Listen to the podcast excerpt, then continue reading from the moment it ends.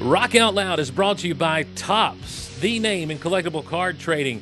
Check out their Journey to the Last Jedi card set right now, available at retailers and hobby shops everywhere. And don't forget the Star Wars Card Trader app. It's the galaxy of Star Wars in the palm of your hand. Available on the App Store and Google Play now for your favorite iOS and Android devices. That's Topps. Rediscover Topps. Rediscover the joy of collecting.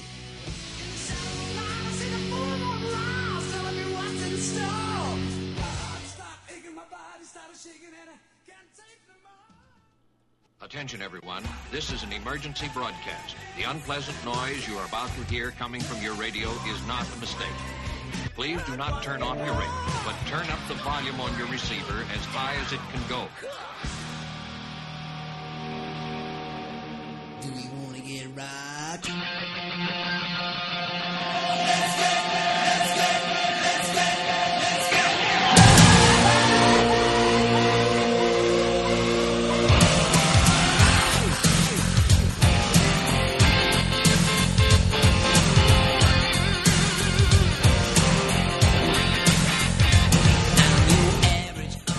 Hello, everyone. Welcome to Rock Out Loud, the Rockiness podcast in the Golaverse. We are the home of the Pumpkin Headed Dancing Man fan club, and we're glad to be so.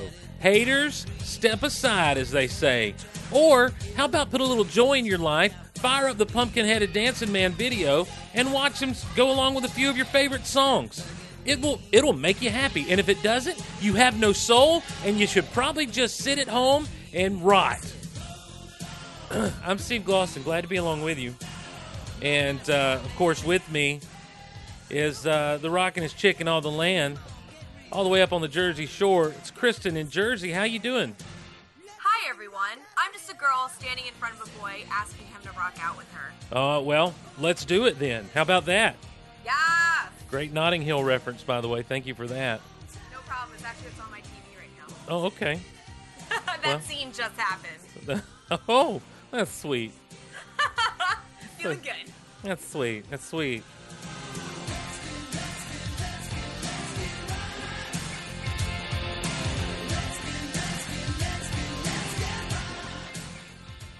Gotta let him breathe sometimes, Kristin. Gotta let him breathe.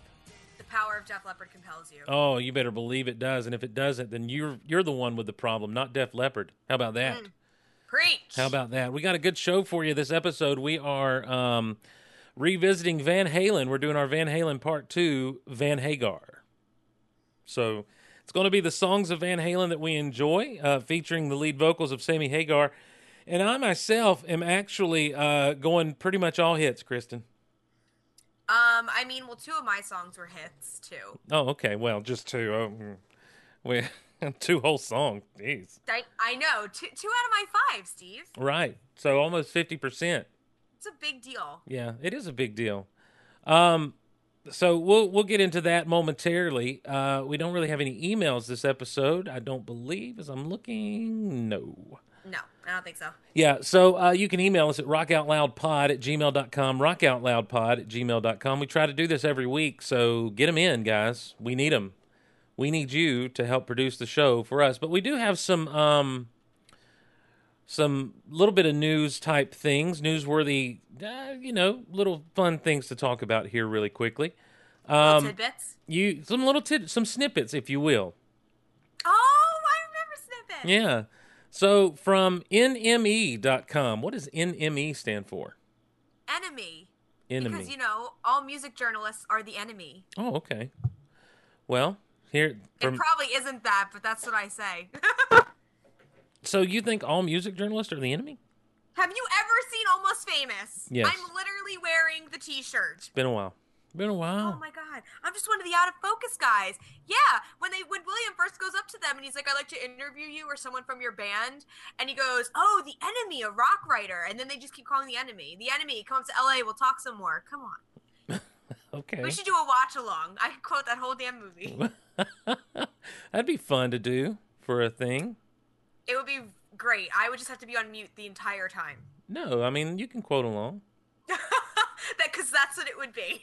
We'll allow it. my, My favorite part of the movie, guys, is when um, they get to Swingo's Celebrity Inn and Bowie's staying there, and it's all the Ziggy Stardust people, and this one guy just screams, "It's Bowie!" and then they all run after him, and there's all these guys in their Aladdin Sane makeup throwing stardust on him in the elevator.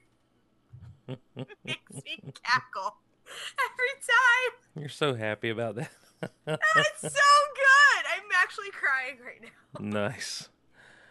Um, so enemy.com, N-M-E, uh, has posted a story about uh, Freddie Mercury. Um, unreleased Freddie Mercury version of Queen track, All Dead, All Dead. It's an unheard version of the Queen track, and it surfaced online. It was from the 1977 album New News of the World. Um, and Brian May was doing vocals instead of Freddie Mercury. And there's an animated video now of a new version of the song featuring Mercury, Mercury on vocals, and uh, it's posted up on YouTube. And uh, it's going to be part of the Raw Sessions disc of the upcoming 40th anniversary reissue of the News of the World, which is set for release on November 17th. So we want to give a little bit of this stuff here. A little Yes. listen, little listen, listen. Memories, memories. How long can you stay to haunt my days? Twas not for talk of loving, twas not for talk at all. So much ado about nothing would be her only call. So much ado, my lover. So many games we played through many a fleeted summer, through every precious day. All dead, all dead, all the dreams we had.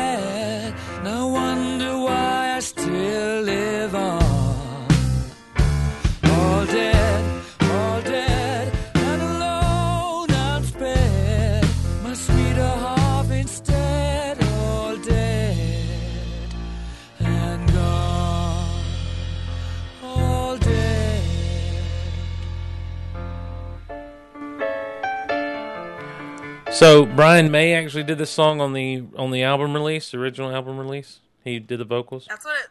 That's what it looks like. Mm-hmm. I'm not really familiar with this song, Okay, all right.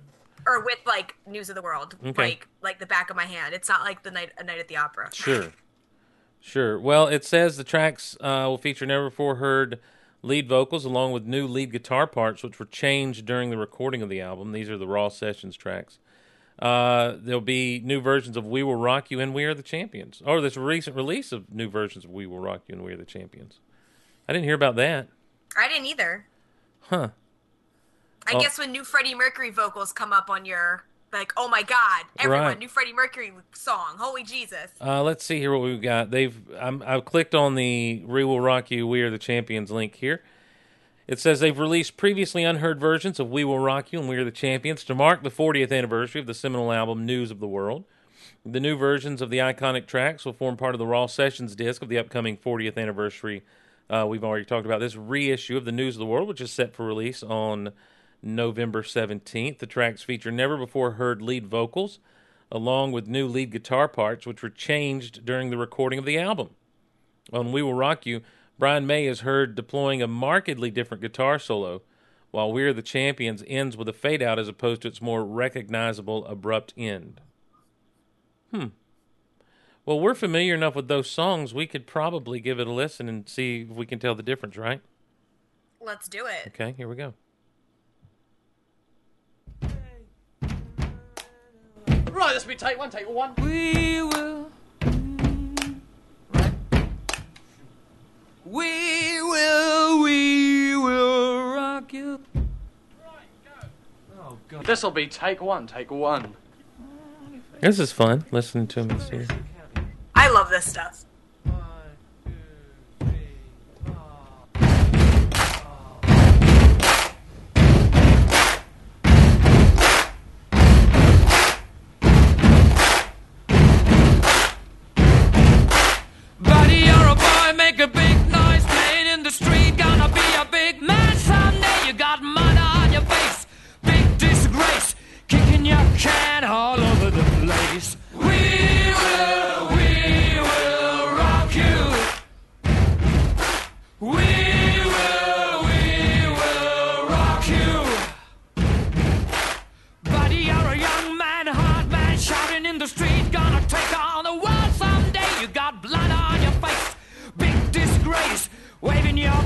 All over the place. Come on. We will, we will rock you. Oh, we will, we will rock you. But you're an old man, poor man, pleading with your eyes, gonna make you some peace someday. You got blood on your face, big disgrace. Somebody better put you back into your place. We will,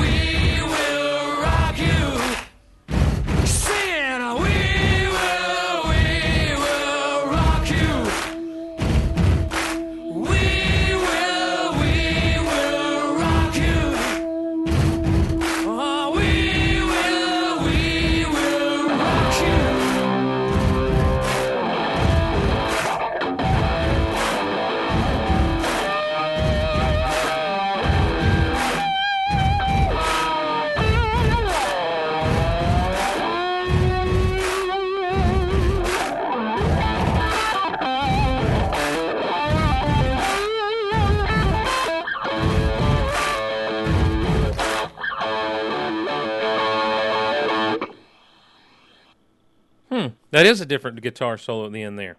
Yep. Very much more raw. Not to you know, I know that's what they're going for. You know what I was just thinking of though, I, and I listened through the whole thing to get to that guitar solo. The whole beginning there, Uh-huh. where he's just kind of under his breath, we will, we, like this song is so iconic. It's so overused. It's so just you know everywhere you go, any stadium you go to, there's going to be the stomp stomp clap situation that ends up going on. There was a time when this song didn't exist. I I know, right? It's hard to think that uh, that life existed before we will rock you, and we are the champions. Right. And then though for to hear him actually working it out as they're in the studio, like having no clue that this song it's it's two and a half minute song. Like where's it gonna go? This is just kind of filler for our album. I'm I'm sure they didn't look at it like that, but at the same time it's like you had to kind of look at it like that. Yeah. You know? I mean, you read most interviews with these people and these musicians, and you know, people ask them, "Well, did you think that that song was going to have the impact that it did?" And it's and every single one of them always says like, "You never know what is going to catch on." Like Mhm. songs that we think are absolutely amazing do nothing and go nowhere, and then you know.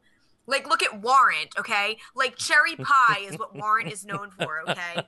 Like everybody knows that song, and they have so many far superior songs, but Cherry Pie was the one that stuck with everyone.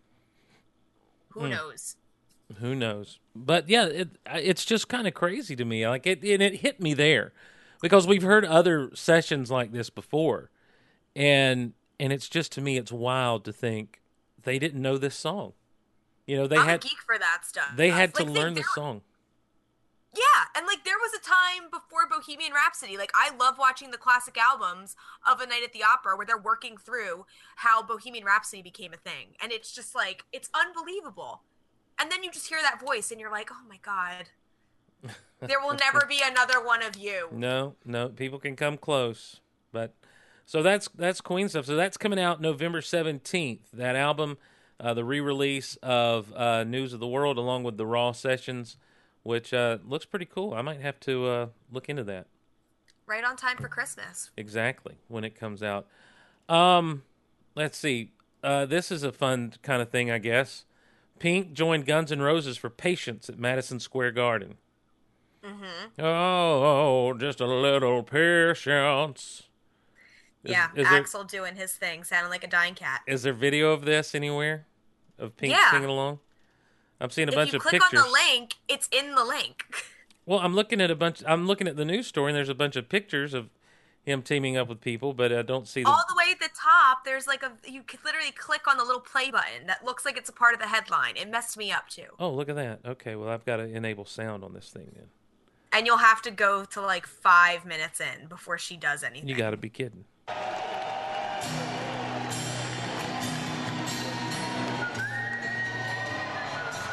I mean, you got to admit he's got a pretty good whistle on him. I mean, the guy from Kaleo whistles better, but whatever. Oh, what's fun is I heard someone talking about going to see them, and uh, and he was just like, um, Axl and, and Slash do not interact at all on stage. I can like imagine. that's been the whole thing um, from this tour where they where he's been with where they've been back together. Everyone's just like, it's amazing to watch them. He said they don't do any of the back to back stuff. There's no. It's almost like they're not even on stage together. That's like I can't support that. Like I would never go see Guns N' Roses because of that, Well, you know, you got to and give. because he sounds awful. But whatever. now, come on. Hot take. Wow. He never sounded good. Oh my God, Chris. He was like Vince Neil. Like Vince Neil never sounded good either. He was. He had a distinct voice in rock and roll. Okay. So all right. On record, yeah, it was great. Here comes Pink. Yeah, he's not good live. I'll give you that.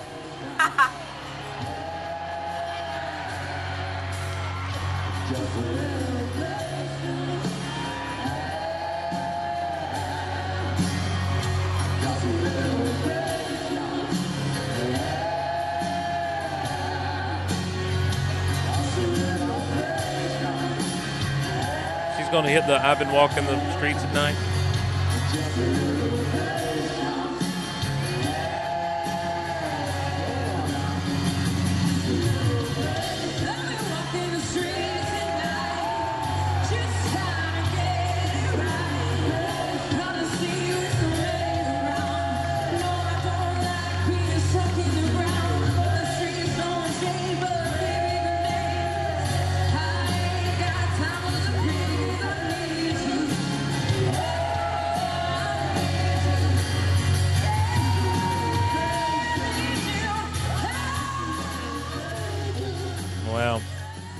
Mean, that's almost a waste of a guest coming out just to do that little bit of the song.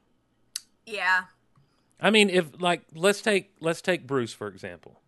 Uh huh. When Bruce has someone come out to do a song, he's just like, "Get on out here at the beginning." Like he doesn't he doesn't surprise you three quarters of the way through and have No. them Well, come Bruce out. Bruce also never invites anyone on stage. It's very rare. Right. Well, I mean, you know, like I think of when Eddie Vedder was with him down in Australia that one time. Well, yeah. Playing or his- when Brandon Flowers got on Right. stage and sang Thunder Road with him. Yes. Um, I thought about you the other day because I was listening to a podcast where they were talking about Bruce, and um, Was it good? Mm. No. depends. Just depends. No! just depends on how you feel about the situation. um, because on one hand, the guy was talking about seeing Bruce play. Uh, I don't know if it was like during the Nebraska tour or not. Um, Oh. because it seemed like it was a very acoustic set that he was doing. okay. and um and I forget oh what's the song he was singing? I forget what he said he was singing, but he said he got to the second verse and his voice kind of caught and he shuddered a little bit as though he was getting emotional. Uh huh. He's like, and I just thought that was really, really cool, and it was just a real powerful moment. He said, then I was reading a review of the same show from another night, and they'd mentioned that powerful moment at a whole different show Oh. where Bruce was doing the same thing. And they were sitting there telling he's like, So I don't know how to feel about that. And the guy he was with said, He's a showman. You feel great about it. It's fantastic that he gave you that moment. You know? And the, guy's like, Yeah, I guess so. And then he was Like talking maybe that's just how he sounds in that part of the song. Right. And then they were talking about um, when he was at a show and he called, uh, there were some guys from the Turtles in the crowd, Uh huh. and he called them up on stage to do a song with him. Uh huh. And um, afterwards, he told him, he's like, that's really good. You should, he said, I'd love to do this with you guys every night. And so they thought they were going on tour with Bruce Springsteen. Oh Jesus. But what happens is, is they were paid to go from arena to arena and just be in the crowd ready to come up when he called them up. No way. Yeah. That's funny. So and and then the person was like, "So I don't know how to feel." He's like, "It's a magic trick." Yeah. He's like, "It's just like doing magic." He's like, "It's fine. It's great." You know. So they were kind of they were like Bruce Springsteen's teaching us about doing magic tricks. You have your plants in the crowd, and it's just fantastic. And then there was another one about a little girl that he got busted on, where um, What do you mean he got busted on? That's that's the wrong choice of Right, words to right. say with little girl. mhm. well, what I mean is, is like he'd call a little girl up to I forget what song it was again. Um, Oh, like waiting on a sunny day because he did that for like three years straight. And I Yeah. was like, I'm gonna punch all these kids in the face. what was the same girl? Apparently, Not every night it wasn't. okay. Well, he had At a, least on when I was going to shows. Okay, well, see, like, there- I'm going to the bathroom. All right. Well, see, there you go. Then I know.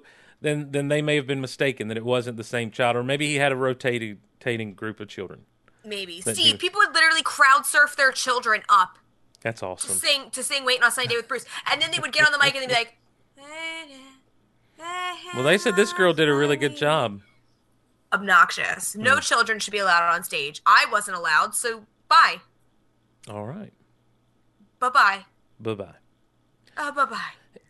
Um, moving on. You the Billboard put out their top ten best songs. Bon Jovi's top ten best songs according to the critics.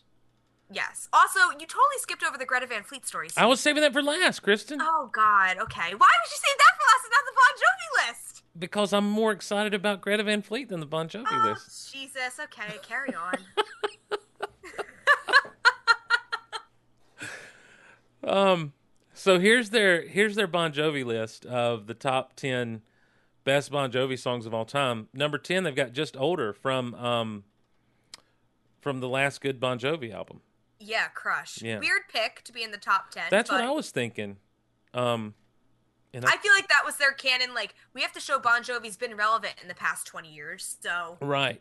And uh, "In These Arms" is number nine. so good. One of the great greatest love song of all time. One of them. Oh, this is open Spotify on me when I was trying to play. I don't I don't want to open Spotify. Um, have a nice day. I, No. I don't like have a nice day. No. That's that's when Bon Jovi just went to Nickelback. Yeah. Mm. Uh, I'll sleep when I'm dead. It's good. It's not top ten. I am really confused right now. Number six, it's my life. Okay, good, good. I'll take it. This is I loved it's my life. Okay, finally, good lord, finally we're in some. All right, number five, this ain't a love song. Greatest love song of all time. It's so good. Gosh, what a good song. It like breaks your heart. If that song doesn't break your heart, Then it ain't a love one. song. Yeah. Gosh, if the rain up. Uh, um, the num- end when he's just like riffing, he's like, "Oh, yes." Hey, listen. Last on on the last Geek Out Loud, I was, Shaz Bazaar was on with me, and uh, we decided we're going to have to do what we call the Shaz and Steve karaoke show. Okay. Geek Out Loud. Am I invited? Yeah, are you in? Yes. Yeah. Okay. Good. Good deal. That's what I like to hear right there. Um. So number four, they've got off a slippery when wet. They've got wild in the streets, and uh, that's I guess that's a pretty good one there. So good. I mean, you can't go wrong with all that intro there with the guitar and the and the synth. Oh, Kristin hates this song. Yep. I I got to tell you though, I do love this song. Oh, wanted dead or alive, my Atlanta. That's a it's a great number three of all time. Wow, that's weird. That's number three. I haven't scrolled down to see the number two and number one. Number two, living on. How is living on a prayer number two? That's amazing. Wow. I'm just so over it. Well, I mean, look, I understand why it would make a top 10 list, but I would almost expect it to be number one on the top 10 list. I think you'll be shocked when you see that. What do you think the number one song is going to be? If it's not Living on a Prayer, it's got to be Bed of Roses because that's the greatest love song of all time. Did you scroll ahead? No, I have not scrolled ahead. Well, go ahead and scroll ahead. Okay. Yes! I was right. Good night. Oh, man. I thought you were going to be like, no, Steve, you're stupid. Everyone hates Bed of Roses but us. oh, wow. Bed of Roses, number one. I, sh- I swear I didn't scroll ahead. I was having too much fun not scrolling ahead and being surprised by each one. That is amazing. Now, Can we just take a second though? Mhm. Like, let's bask in the glory of Bed of Roses. okay. But also, in the top 10, Mm there are two songs from Crush, hmm. One song from Have a Nice Day, hmm. Mm hmm. no songs from New Jersey, Which is ridiculous. Album they've ever put out. Yeah. Yeah. That's, What? Yeah, I don't. That's a, that's what I was thinking. I was surprised at the albums that are not represented here. Um, that makes no sense to me. That that nothing from New Jersey is on here. Yeah, kind of blows my mind. And I'll be honest with you, you know, uh, I'm I'm actually kind of surprised that, you know what? I'm surprised that they didn't just take ten tracks from Crossroads and throw on here. You know, take nine tracks and add uh, and add "It's My Life." "It's My Life" should have been number ten, and this ain't my this ain't love song should still be number five at least. Well, "Wild in the Streets" is good. Look, here's my point: is there. Here's what shouldn't be here. Have a nice day. I don't think just older should be here. No. Maybe it's my life shouldn't be there. No. In top 10, no. No. Okay. I thank you. All right. Thank you for setting me straight. I support your decision. Thank you. I was I was worried about saying that out loud. Um I've learned to love Only Lonely, Oh, which I know you love so as well. good with the awful video. Yeah. Um Let's see. Uh, In and Out of Love is okay off of 7800 Fahrenheit. It's not my favy. It's not my favy. It's not My feet- Oh my god. So, all right, I got to pull up. I got to pull up my Bon Jovi tracks here. What would you say? How? What would you? I mean, personally, in my personal top ten, I'd have to have Bad Medicine in there.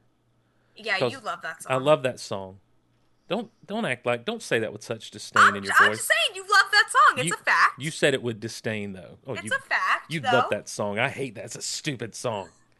I didn't say that. Yeah, you know what- me, Steve. When it comes to Bon Jovi, what do I love? The deep cuts. The, Come on. that's true. That's true. So you'd put like Silent Night in there. Oh my god. I don't know if it would be my top ten. If it was, it would be number ten or number 9 Mhm. Um, like Living in Sin would be on there. Of course it would. Um, Stick to Your Guns would be on there. hmm Wild in the Streets would probably be on there. Uh, Social Disease would probably be on there. Uh, In These Arms, little. Oh my God, little bit of soul. Oh my God. Um. Oh my God. Why am I blanking on the name of the song? Oh my God, that song from. Oh my God. Oh my God. My. Oh, hearts breaking even off of these days. Off of these days. Yes. hmm Oh my god, it's been a long, long, long, long time since I've held your love here in my hands. Yes, John, you could be a blues singer if you really want to. I believe in you. Not anymore. Not anymore, but in 1995, yes. Yeah, indeed. Um, well, moving along here, the Kristin said, "Well, why haven't we talked about the Greta Van Fleet news?" Um, Guys, it's so exciting. I This- thought we'd, you know, tackle that early. well, you say the best for last, is what I say. Okay. Greta Van Fleet announces from the fires double EP. Gosh, I'm so excited about this. Uh, it new, new double EP from the fires on November 10th. It'll feature one disc of four new tracks and another four song disc that reassembles their studio debut, the Black Smoke Rising EP. Um, and uh, I mean, come on, just do a full album, guys. What's your problem? I know. Well, here's the thing. We don't live in the world of albums right now. We live in the world of EPs and singles. Mm-hmm. Yeah, that's true, I guess. But come on. I know. I just like it's like with the Struts, okay? Like the Struts did their EP Mm-hmm. and they played that for a really long time and then it was like, "Oh yeah, but at least the Struts came out with an album." It's like I want to know and I think one or two of the songs of the new tracks are covers. So I'm like I want to be able to hear what Greta Van Fleet is. Like I want to hear what kind of band they are because a lot of people give them flack for being Zeppelin-y. So I want to hear past those four songs, like what are we what are we getting? And so two of the songs on this EP are covers? I think, yeah. Uh, yeah, this doesn't really have a lot of information other than what I just told you. Um, I think one is like an old blues track. Okay, I'll well, try, I mean, I'll take I'll that. try and find it while we're talking. so when you it. say covers, like old covers, like from, like, like doing what Zeppelin did, only giving the people credit. I mean, Steve, if I actually knew what you were talking about, Mm-hmm. I would probably be like, yeah, totally. Well, you know, Zeppelin, their whole thing is, is they they actually took songs and said they wrote them, and that's yeah, I know. thing. I know that. Mm-hmm. Very aware. So of that. I mean, they might as well just been covers for some of those songs, according to people like you. yeah, um, you know, Right. like they should have made no money, and all the people that they ripped off should have made all the money. Yep. Uh, see, there's a whole different side of things there that you got to get into. Anyhow, um, I'm looking. I'll, I'm looking forward to that. I'll pick it up on November 10th.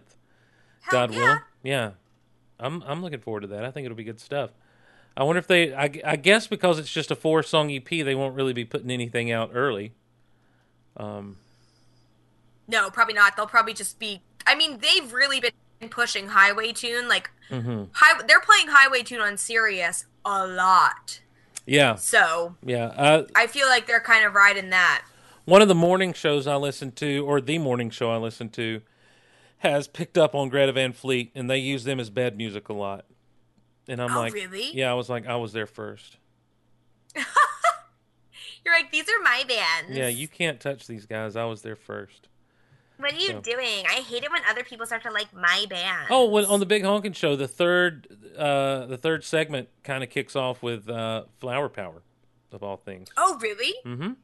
Yeah, it, I love that song. yeah, I like it too, and it works great because it's a great, um, it's got that great little mandolin type intro to it, and then um, and and you can actually play over that. You can have the "You're listening to the Big Honkin' Show," and then right as it kicks in the, you know, it all just it times out perfectly to do it that way. That's So- amazing. Yeah, I was like, I'll yeah, sure, I'll take this. Here, let me show you. Let me set this up real quick, and I'll show you. Um, let me find Greta. Waiting with bated breath. Well, it's not a big deal. It's just one of those little neat things. I'm like, hey, let me show my friends what I can do. But a sucker for like really well placed music. Mm-hmm. Mm-hmm. So, you know, makes me happy. Yeah. Well, I mean, look, you know, I love the Big Honkin' Show, and and trying to make the Big Honkin' Show work like it should, uh, like a good radio show should. Um, and part of what, and part of the personality of the Big Honkin' Show over the years has become the the intro music, the outro music, all the all the bed music, and then the bumper music and stuff. Um, I've got to find where this is though. This drop, this this drop is, I believe, it's up here. So everyone loves listening to what's happening right now. I know that this excites everybody in a big bad way. Welcome to Rock Out. Whatever, haters. Welcome to Rock Out Loud, where I give you a uh, a a look behind the scenes into how I do another podcast. This is the Big Honkin' Show with Steve Glosson. All right, so there's that ready to rock and roll. and all right, here we go. This is the Big Honkin' Show with Steve Glosson.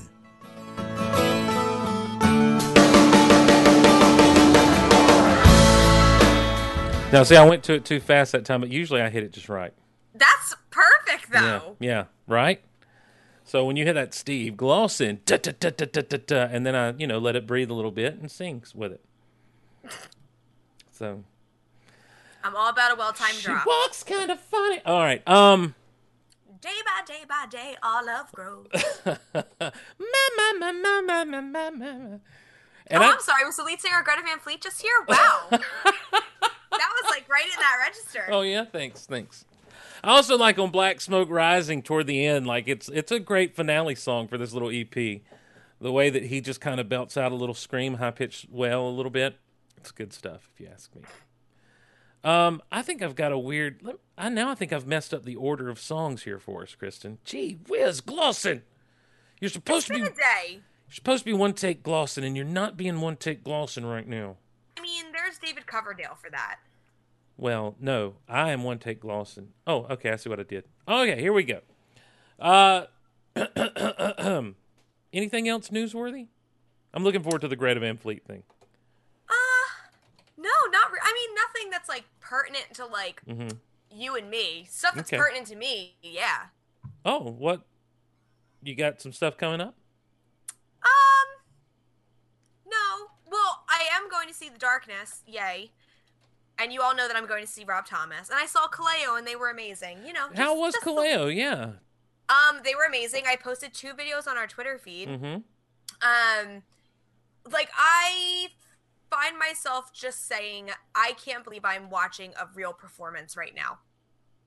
Like that's how unbelievable he is. Wow, really? Yeah.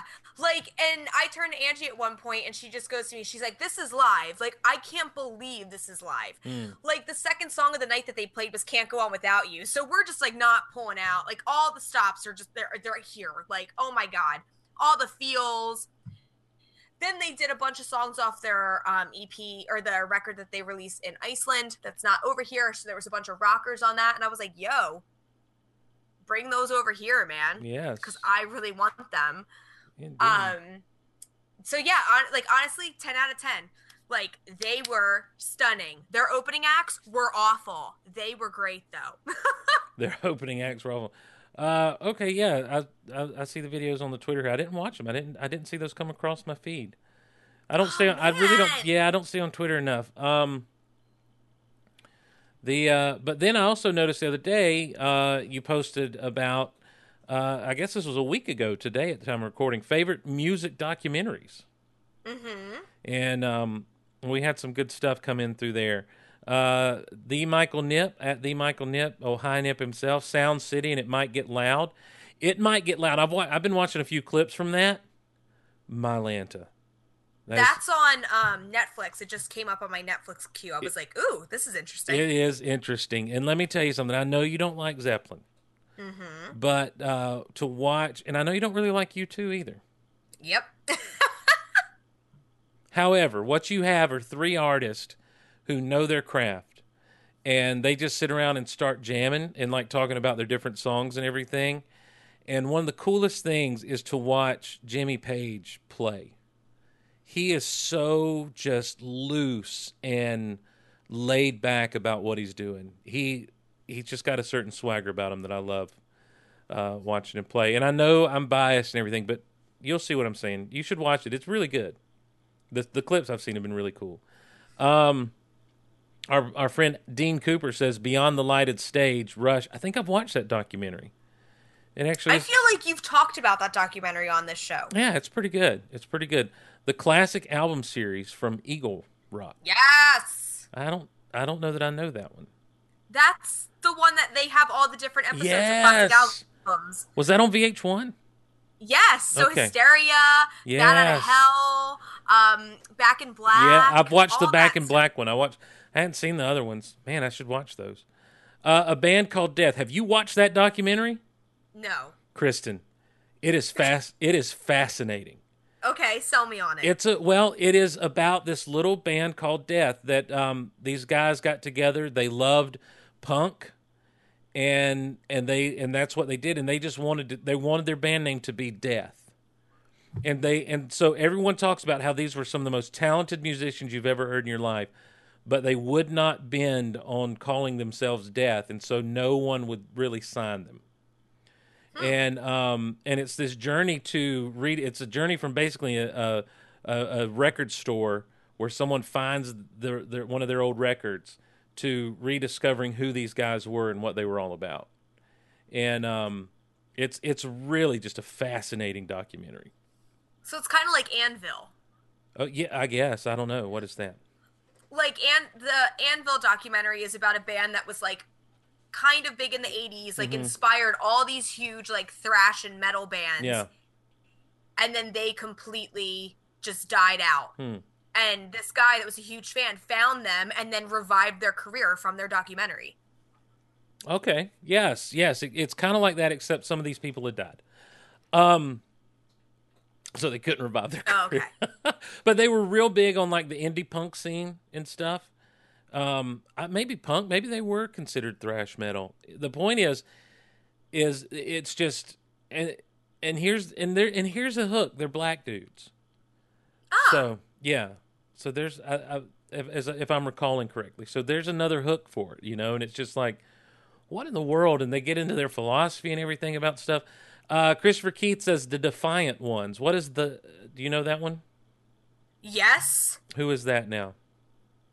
that's about Jimmy Iovine and Dr. Dre.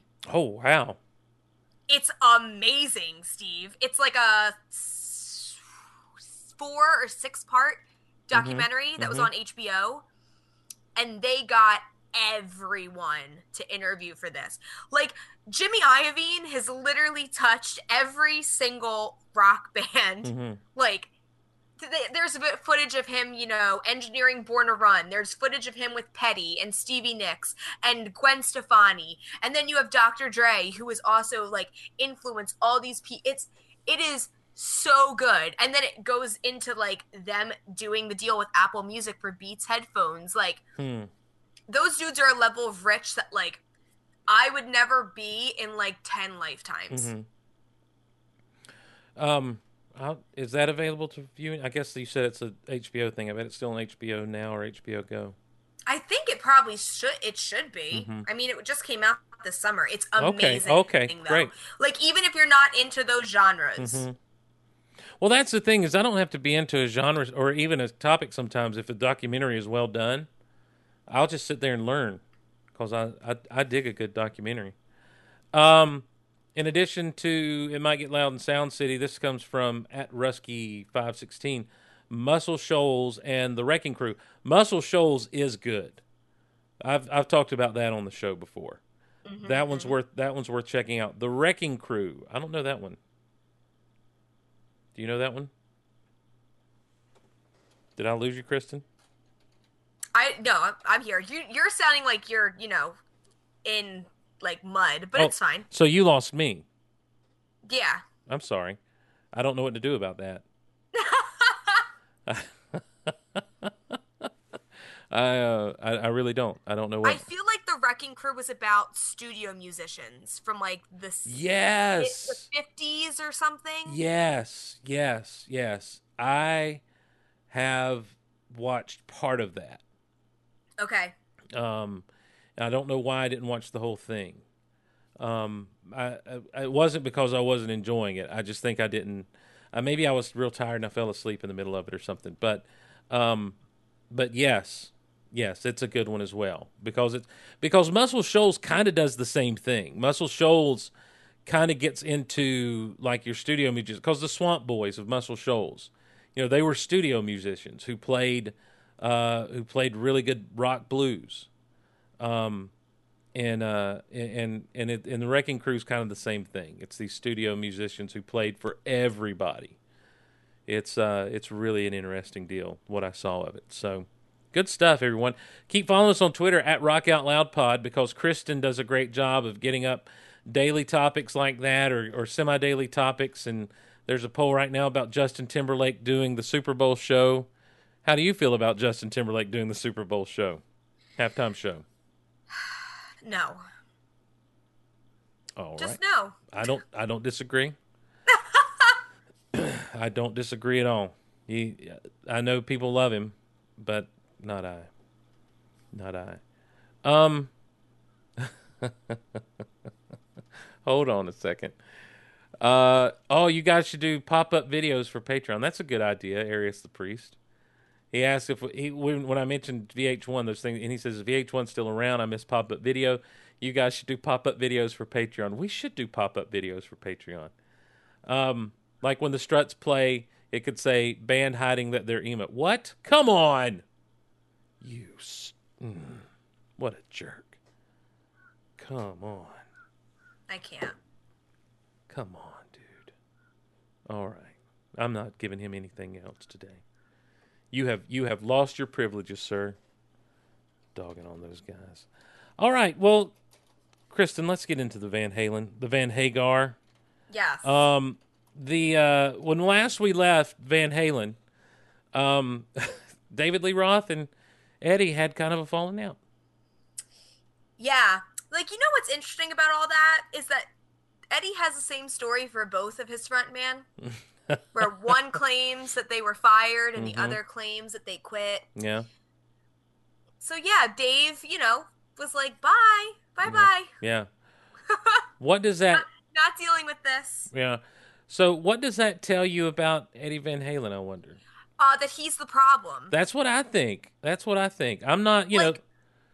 Steve, I've spent, like, like, I've spent prep time watching documentaries about Van Halen for this podcast. Wow. Okay? Yes. yeah i like i said i i i do prep and um eddie van halen is one of the most smug uncool dudes Mm-hmm.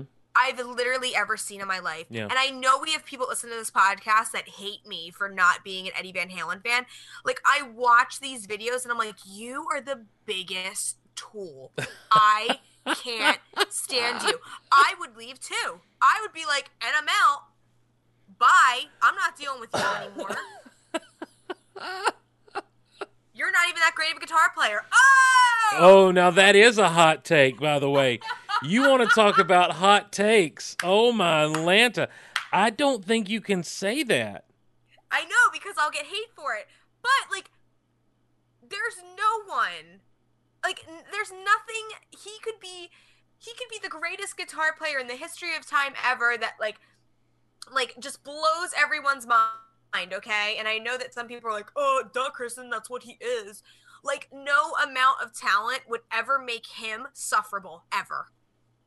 Like I had to struggle to watch some of these documentaries because I'm just like I hate him and his brother. Now that we've gotten that out of the way, I like the music. that's what it is. I just have to be like, okay, I'm picking these songs. I like Sammy Hagar. Mhm. I met him one time. It was crazy. Let's do this. Let's How- talk about Van Hagar. how was he? How was he when you met him? He was really cool. Yeah, Yeah, he was buying hair stuff. yeah. He seemed. Oh, really? At at your place? Yeah. That's cool. Um, he seems like just a fun-loving guy. Like, like I know. Okay, I know he's not really a big dude, but he always kind of struck me as like the fun big guy. Yeah. You know, I don't know if his hair used to make him look bigger than he really is or what. But um, he always just struck me as the fun big guy. He The was camera angles. yeah. He initially came in uh, to Van Halen in 1985, and um, he uh, I mean like that's when they really hit super big is during the Hagar years.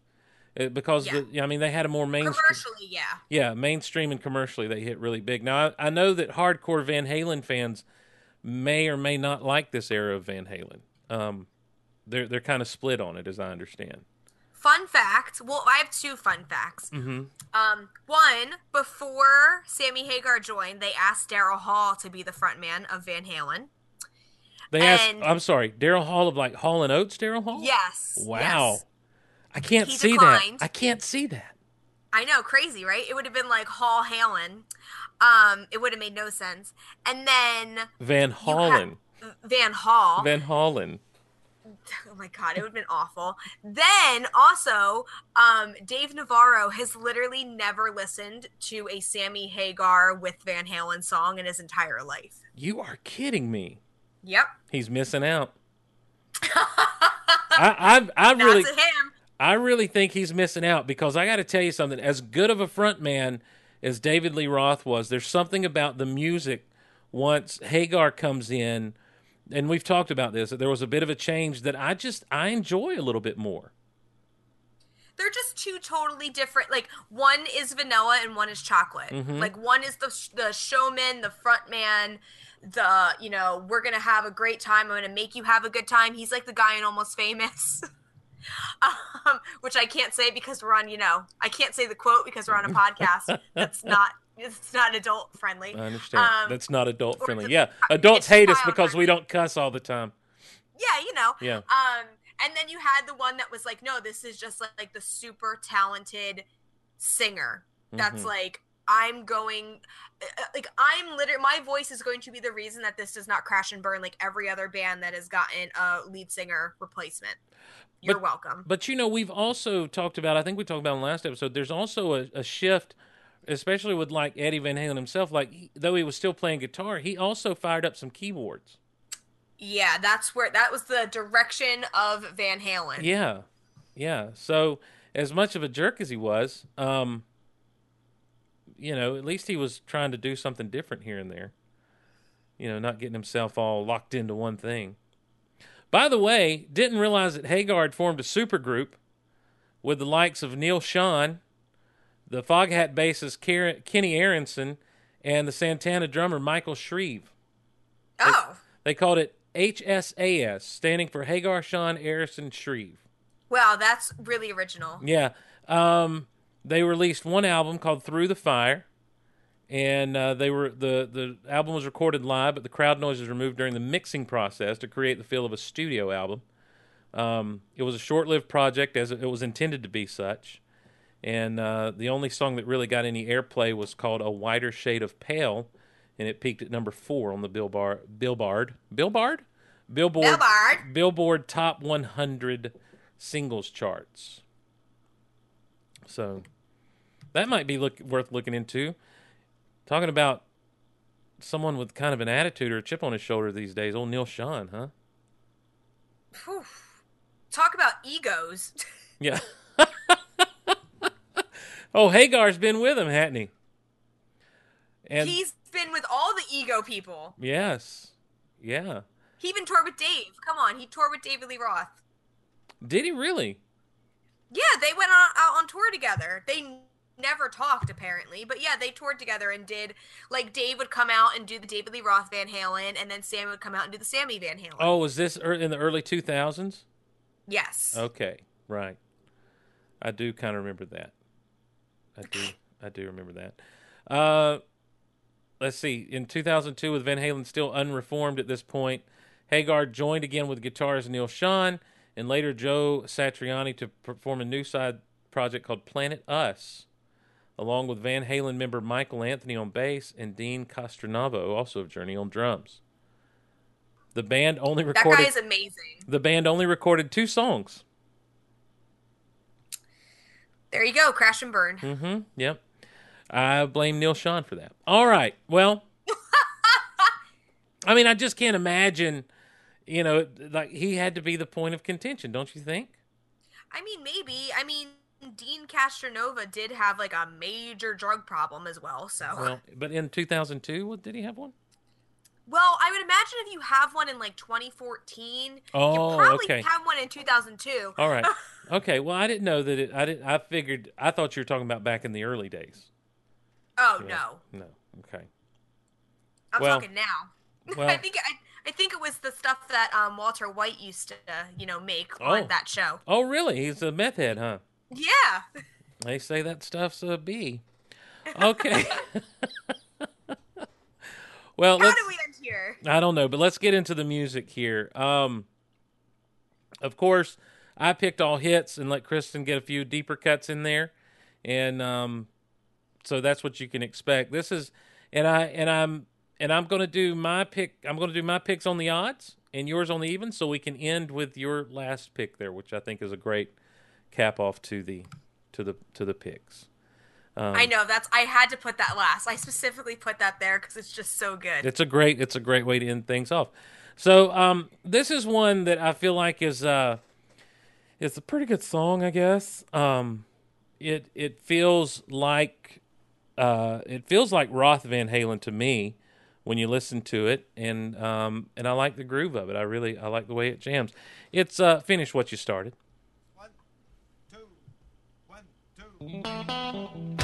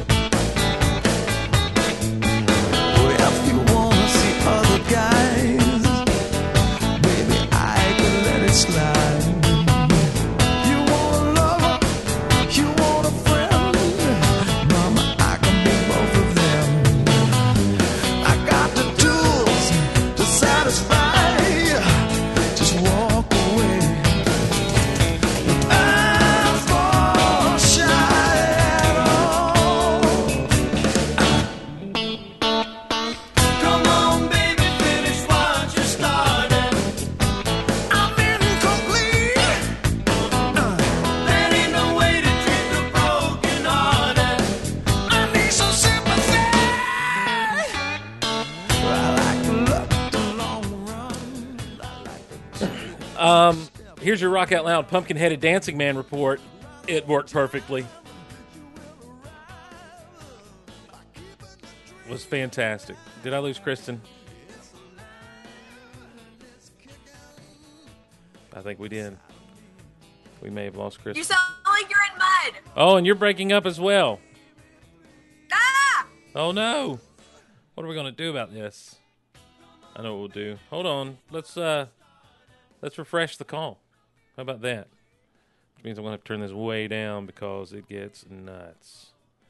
All right. Um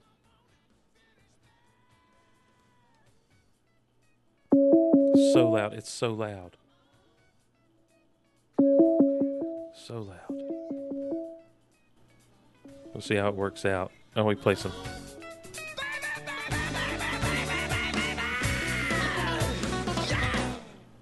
How about now?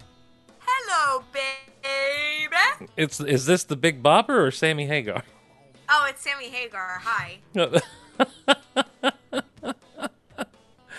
All right, finish what you started. It's off of OU eight one two. What a weird record title. Well, you know, this is the uh, era where you also get, you know, for unlawful carnal knowledge, which I kind of slurred that one together, didn't I? Um. so yeah, they they were kind of into their uh, they they were into their um. Uh, what's the word I'm looking for? They're more uh, subversive album titles at this time. Ah, there you go. Yeah. Yeah. This song kind of reminds me, like in the beginning, uh, a little bit of like Ice Cream Man, Mm-hmm. Yep. where like the guitar picking, and then it has like like that kind of double entendre lyric a little bit. You know, that's that. That's what I get out of this song. I and th- I hate the video. I know that. Oh yeah. I just I like the sound of it. Like I say, I like the uh the it the guitar is tuned with you know the strings are a little loose on it, so it's kind of got that kind of twangy feel to the uh to the guitars. And um and they just uh it, it just kind of rocks and then he comes in with the with the thing. It's just got a good little groove to it that I've always liked. And I know that it gets a lot a lot of airplay on classic rock radio and that sort of thing. Um, in fact, I probably hear this as much as I hear any other Van Hagar song or more um, on classic rock radio. I think I do. I really do. Whenever I'm listening to classic rock radio, uh, not Van Halen now, but Van Hagar song, I think I hear this more than any because they really don't play on the classic rock stations I listen to. I'm talking about local classic rock stations, not necessarily Sirius or anything. Um, like they don't they don't really play that many of the other stuff. It seems like this is the big one, and then of course they play Sammy Hagar, you know, can't drive 55 and all that good stuff. But but as far as Van Hagar goes, that's about it. A lot of times. I feel like in this area they don't play any Van Hagar. Like I don't hear any Van Hagar on the radio. Mm-hmm. It's all Van Halen. Yeah. Well, that is uh that uh, see I think that's a uh I think that's a bias toward the toward the Roth years though as well. It, oh, it like probably hundred percent is. Like I really think I'm in the minority when I say I like the Hagar years a little better than the Roth years. No, but I'm with you. Mm-hmm.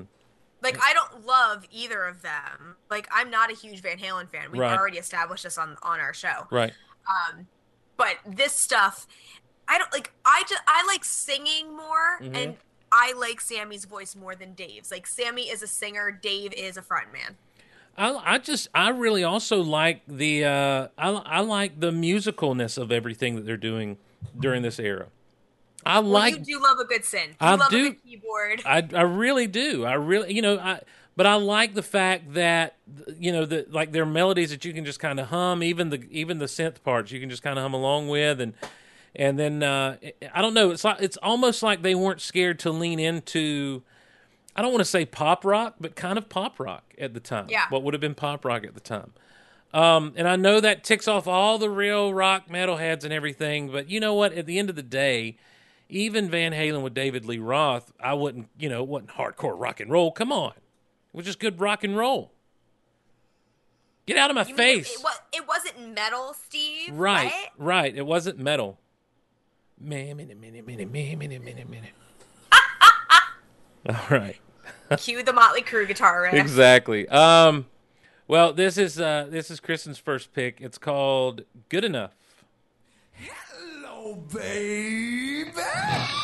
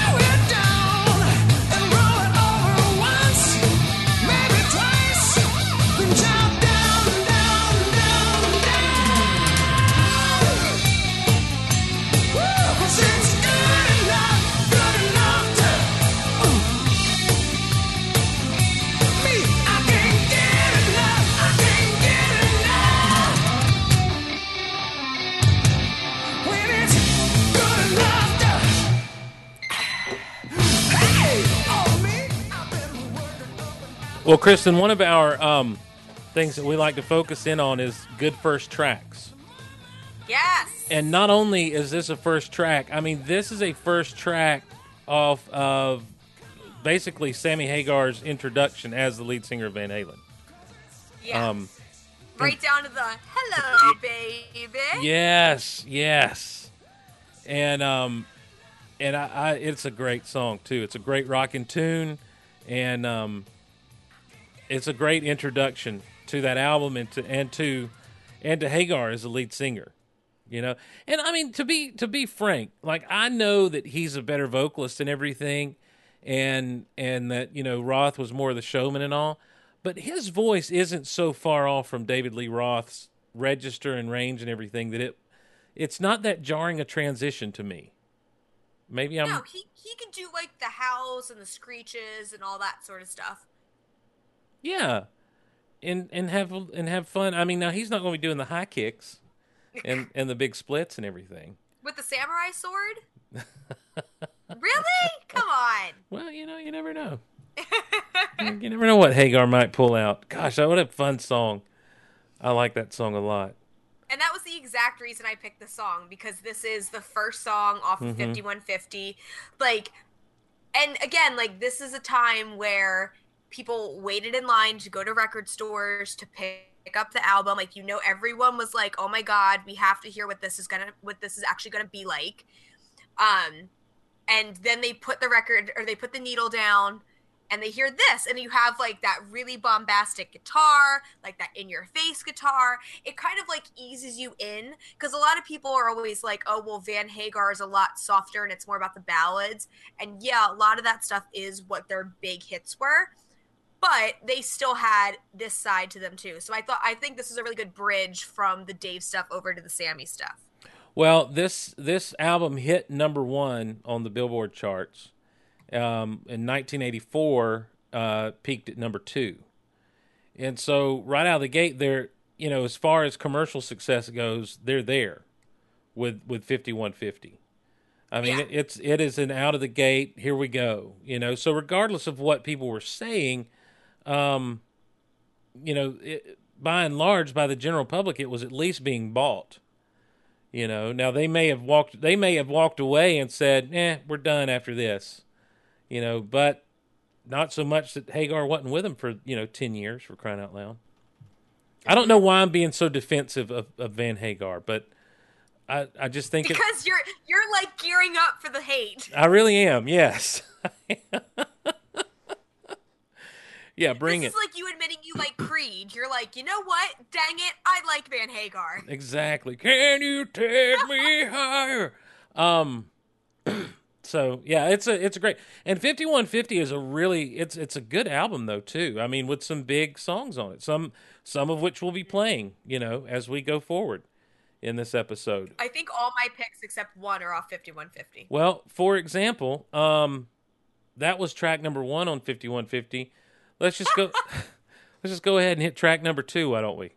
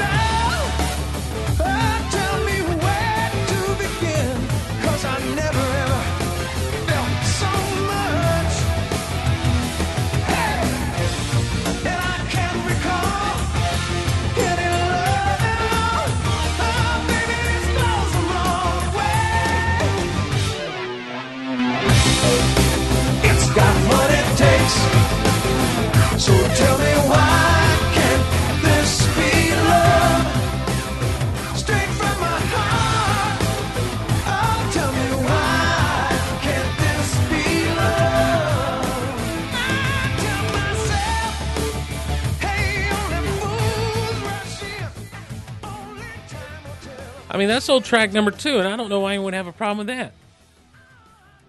I mean, the keys, Steve. People have a real problem with the keys. Yeah, but you know what? They did that in such a way as those, those things have such a weird distortion on them.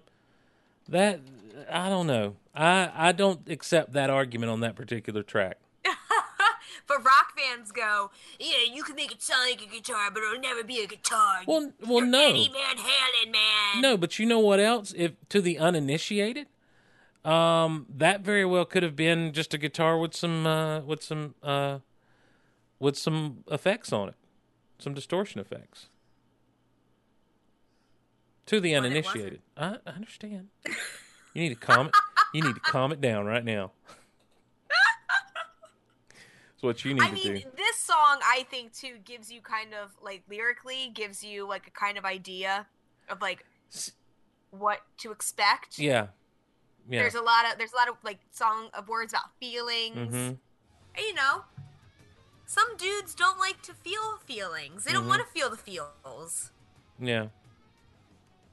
They just want to be like, yeah, party. Oh, Jamie's crying. Wah, look at that guitar, though. Oh my god. I don't like Jamie's crying, by the way. if I can just be honest, I don't like that song that much. But I'm just being honest. oh, whoa, whoa. I know that puts me once again in a in a vast minority. And I got to tell you something. I'm watching this video right now. I pulled this video up because I am so confused about what's guitar and what's keyboard in this. I'm not gonna lie.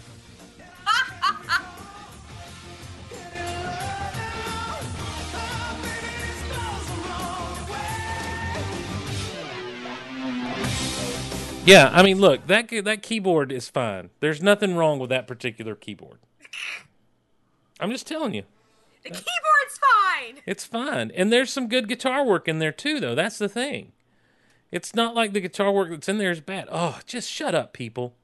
Just you know what? Get over yourself. Bunch of bunch of freaking music snobs. There's no sense in hating on something just because it's not what we like. We like Jamie's crying. Well, you know what? Jamie's crying is a boring song. Shots fired. Remember that time I sh- I shot the or I fired the shot? Steve I'm sorry. today. I'm sorry. I'm just a little. Woo! I'm a little fired up today. It's already. It's already been a rough one, and there's been other stuff come through that I have not enjoyed, coming through the pipes, and, uh. mm, all right. Well, anyhow, that was track number two off this album, and I dig it. There you go. I dig it completely. By the way, since we're at it, let's get track number seven off this album, the old B side. I'm um, this surprised me. So good. This surprised What? me. That I picked this? Yes. Ooh, I love this song. Okay. Well, here you go. It's. Let me make sure I've got our picks in the right order. It's Love Walks In, right? That's the one. All right. Isn't that awesome keyboard? Come on.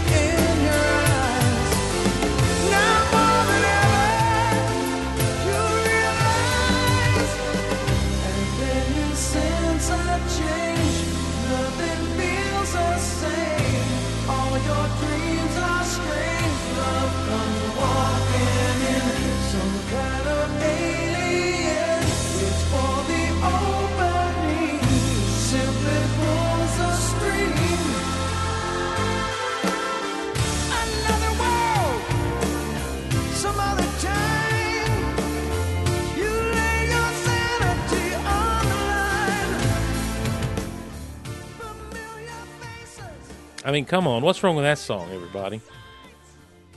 Nothing is wrong with that song. Nothing's wrong with that song. It's a good song. It's got It's the a beautiful song. It is, but you know what? It's not your typical like ballad ballad. Like it doesn't it's not slow. It's got a driving uh, you know, it's got that slow opening and everything so that the pumpkin man can do his little opening thing.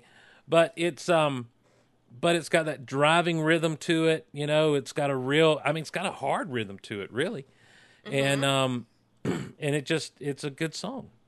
I mean, it's not the greatest love song of all time.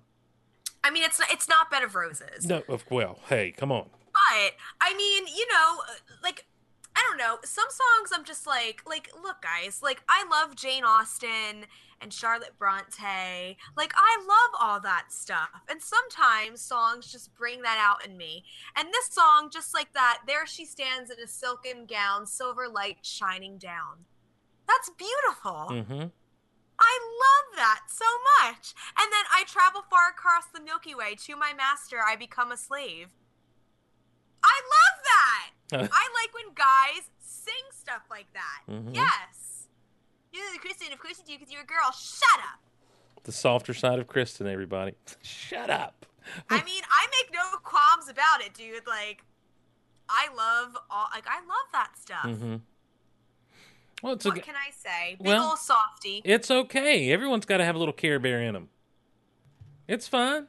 Big ol' softy with red eyeshadow and skull jewelry and only wears black. But I'm a big softy. Hey, it's fine. It's fine. Just you We have to do another power ballad show. don't you tempt me with a good time. Yes. or not even power ballad, like love songs, just like straight up love songs, because we have not done that. Don't you tempt me with a good time. It'll be amazing. we will have a good time doing that. Um, let's keep the love theme going. Okay. And this is off of OU812. It's uh when it's love.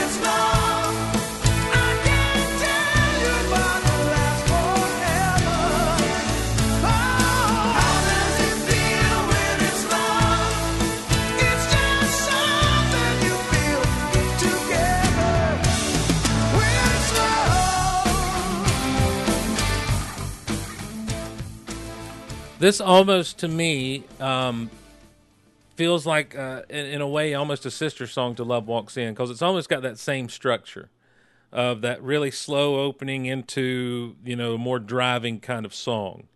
Um, it's not the greatest love song of all time. It's not even uh, "I Want to Know What Love Is" by Foreigner, but um, but it was a hit. Uh, it was a hit, and it um, it you know I dig it. I, I sing along with it whenever I hear it. But again, I, I honestly don't hear it that much. So anytime, and I got to be honest as well, I don't listen to Van Halen that much. Ditto. And so- I, obviously, So all, but here's the thing: all of these tunes I'm listening, I'm like, gosh, I need to listen to them more often because I'm really uh, this part. I really like this stuff, and maybe it's that I don't listen to them that often. That I really I'm okay when I do hear them. Does that make sense? yeah, because you're you're not tainted. right, Yeah. right. And so it's the same with that. this song. I'm like, how do I know when love? I can't tell. I, I'm all about it. I was gonna say, like, I could picture you driving in your car, like windows down, like on an abandoned oh road Oh my gosh. on, and just like screaming this like you would alone by heart. Kristin, did you hear about the man that got ticketed for singing and dancing in his car? No. Okay, let me see if I can find it real quick. It was uh, it was a story that I didn't get to on the Big Honkin' Show. Got a hundred forty nine dollar ticket. Uh, um, according, uh, I guess one hundred forty nine American dollars because I believe it happened in Canada. Uh, one hundred seventeen dollar traffic ticket after singing a '90s dance hit in his car. Oh my god, it was probably like a super embarrassing song too. So in September, uh, Taoufik Moalla was driving home and singing along to guess which 90s dance song? This is so hard. Like, pump up the jam. No, but that's really close. Gonna make you sweat. Also known as Oh! also known as Everybody Dance Now. Exactly. Oh my god. 38 year old Moalla was grooving to the beat when police suddenly pulled him over. Four of Montreal's finest came up and look, came up to look in his car and asked him what he was doing. After he replied nothing, one officer asked him, "Did you scream loudly?" Moalla said he told the officers, "No, I was just listening to my favorite song," and then repeated the catchphrase, "Everybody dance now." After police checked Moalla's license and registration, they came back with a traffic ticket fining him for 149 Canadian dollars for screaming in his car. He says, I don't know if my voice was very bad and that's why I got the ticket, but I was very shocked. I understand they're doing their job. They're allowed to check if everything's okay, if I kidnap someone, or if there's danger inside, but I would never expect they would give me a ticket for that. He insists he wasn't singing too loud. He plans to contest the ticket as soon as court date is scheduled, which could take up to a year. Um, for his defense, he just plans to tell the judge how he got the ticket. Imagine if the Montreal Canadiens won a game.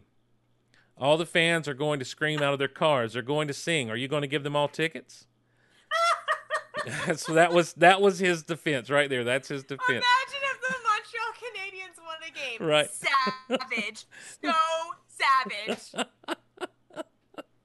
he melted the ice with that burn. Um, his wife um, uh, isn't helping it out. She told me if I if it was for singing, she would have given me a three hundred dollar ticket. He said. So yeah, listen, if you can get ticketed for singing in your car, I am screwed. Yeah, ditto, man. I am absolutely screwed. Um, Sometimes I drive past cops and I have the windows down and I Mhm. have like my tunes just jammed Yep. and super like ooh and I always like look I'm like I'm not speeding I'm like but I know this is really loud. Um, I'm going to go ahead and take a quick moment uh, since we paused to talk about the man that got a ticket for singing loudly in his car and remind everyone about Topps. Topps.com is where you can go to check out all of their merchandise, their latest card sets, gear, all kinds of things at Topps.com. And don't forget the Star Wars Card Trader app uh, that you can find on the App Store or Google Play. You can have the galaxy of Star Wars in the palm of your hand. Trade with people all over the world. They're officially officially licensed digital cards ranging from everything from 1977 all the way through the new movie The Last Jedi. and uh, free credits every day for for signing in. They have packs every day, uh, daily deals on cards. Check them out on the Trader app, uh, the the Scar the Star Wars Card Trader app on the App Store or Google Play. And don't forget the physical cards, man. Uh, that's where it's at. Really, Topps has been the name in card trading for over 50 years now. Uh, since 1950, over 60 years, almost 70 years since 1950, uh, when they first started putting cards in their bubble gum. There's no more bubble gum; it's all cards, and it's cards everything from their flagship baseball all the way through uh, to those st- aforementioned Star Wars cards. Currently, the Journey to the Last Jedi set is in stores, and then their Last Jedi card set that goes along with the movie will be available in December. So keep an eye out for those. And in those packs, you'll find those great chase cards to, or you'll find the cards to chase. Will be your sketch cards, your autograph cards, and the very rare, ultra rare, double and triple autograph cards. So check them out, topps.com. Uh, wherever you buy cards, I guarantee you Topps is there. So we thank them for their support. All right, moving right along here with this list. Uh, back to old 5150. Shocker. No, yes. I, I got confused here because something happened with the with the cursor. Yeah, back to 5150 with the title track, by the way. 5150 and Mad Dogs.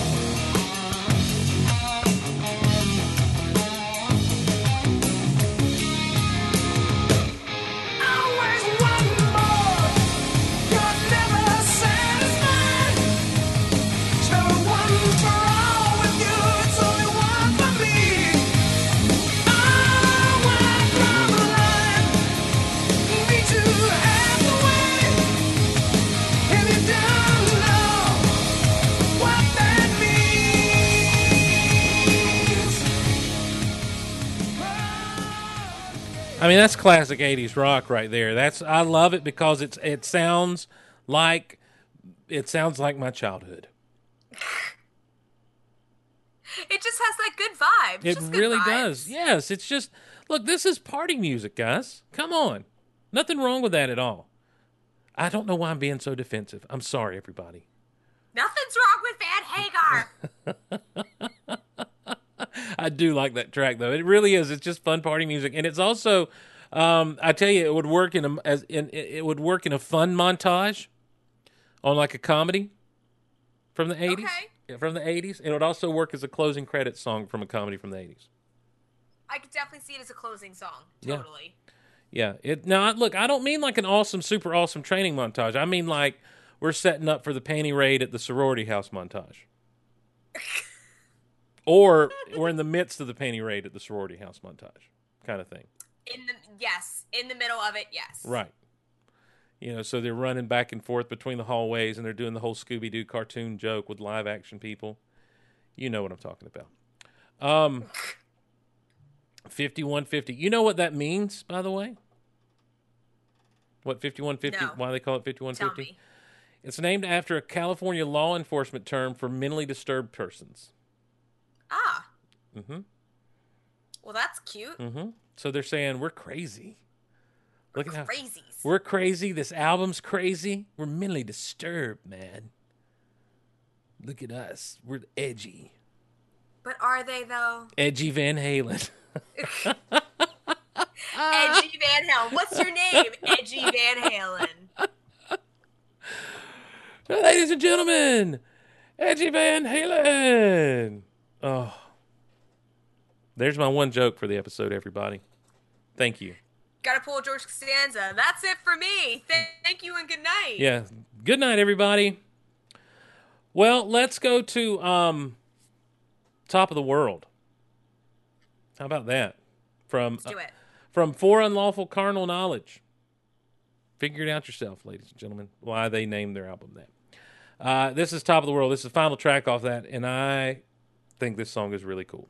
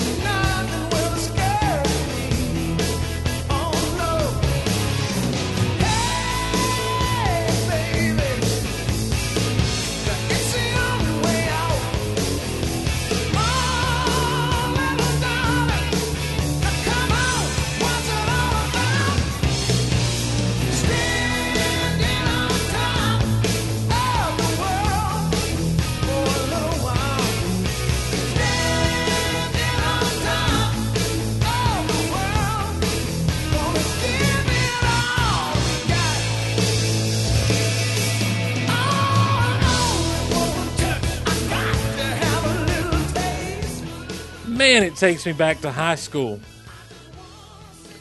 This is uh because this is when th- that album kind of dropped is around my freshman year of high school, just between my 8th grade and freshman year of high school.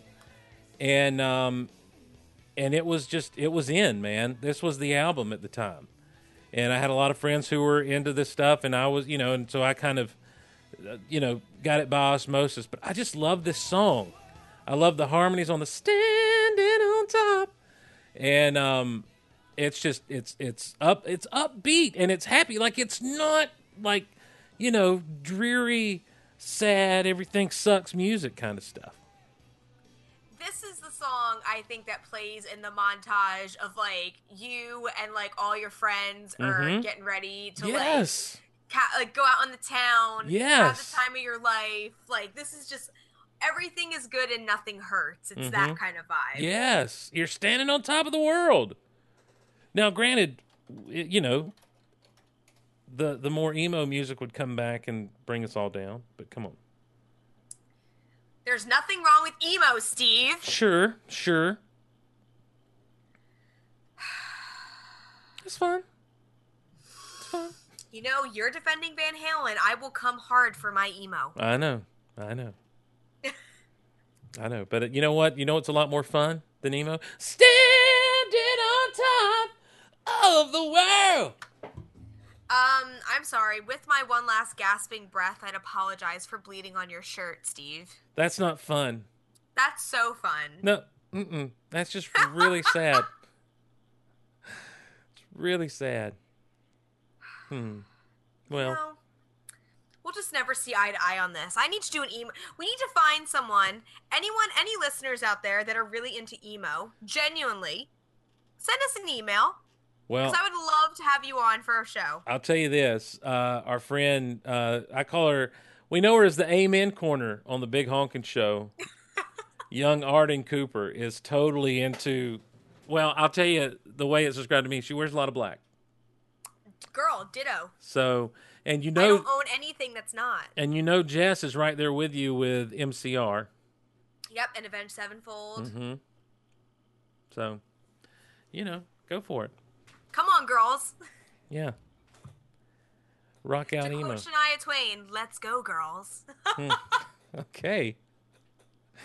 Dame, I never thought I'd hear brought up on uh, old Rock Out Loud. But that's fine. I love Shania Twain. I bet you do. I mean, come on, she's another product of Mutt Lange. Come on, Hey, not? she feels like a woman. Woo! She is a she. Mm, okay. Anyhow, what's that song she did that was a duet that's so good? From this moment on, Yeah, yeah, that's a good one. it's better not as a duet, but okay. Who'd she? Okay. Hold on. I have no idea who she did the duet with, but it is so much better not as a duet. With just her solo? yeah.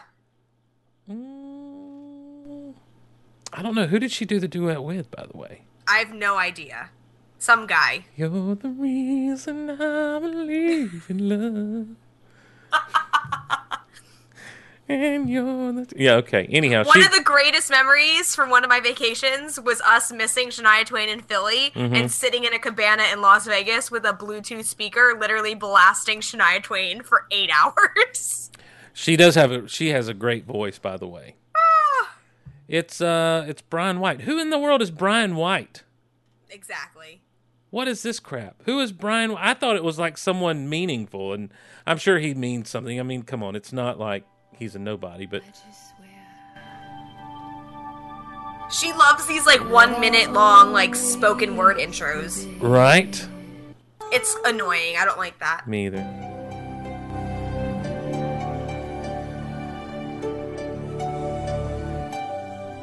Come on. From this moment, I tell you what. life has begun. Where's the guy singing?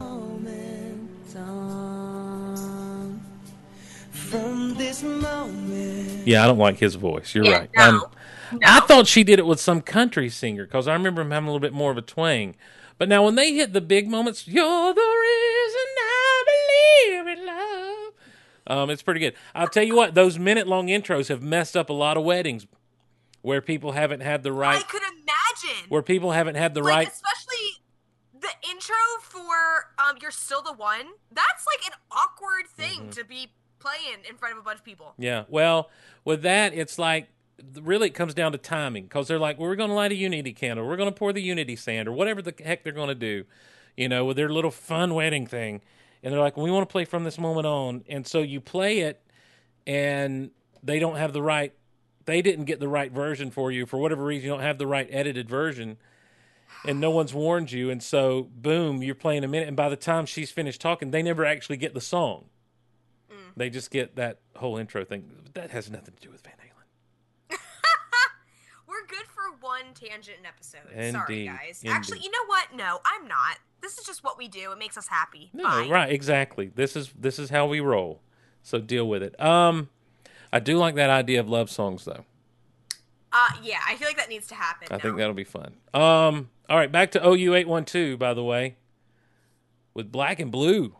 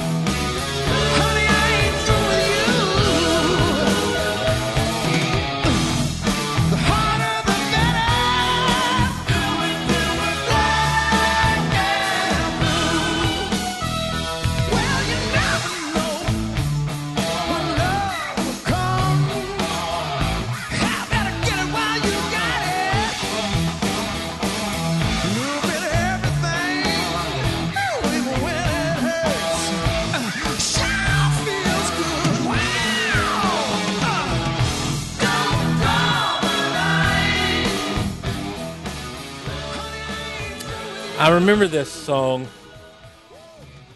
and Yeah? I and I remember how scandalous this song was. By the way, um, edgy, edgy Van Halen making a uh, making an appearance again. Mm-hmm. I mean, like it's a scandalous tune, according to friends back in the day. Black and blue, yo mama. What? That's a Yeah. literal lyric yeah, in this song. right. Yo, mama, black and blue. um. Anyhow, I just like the screams. I like the screams and the how. Like I love that. Oh, sure, yeah, yeah.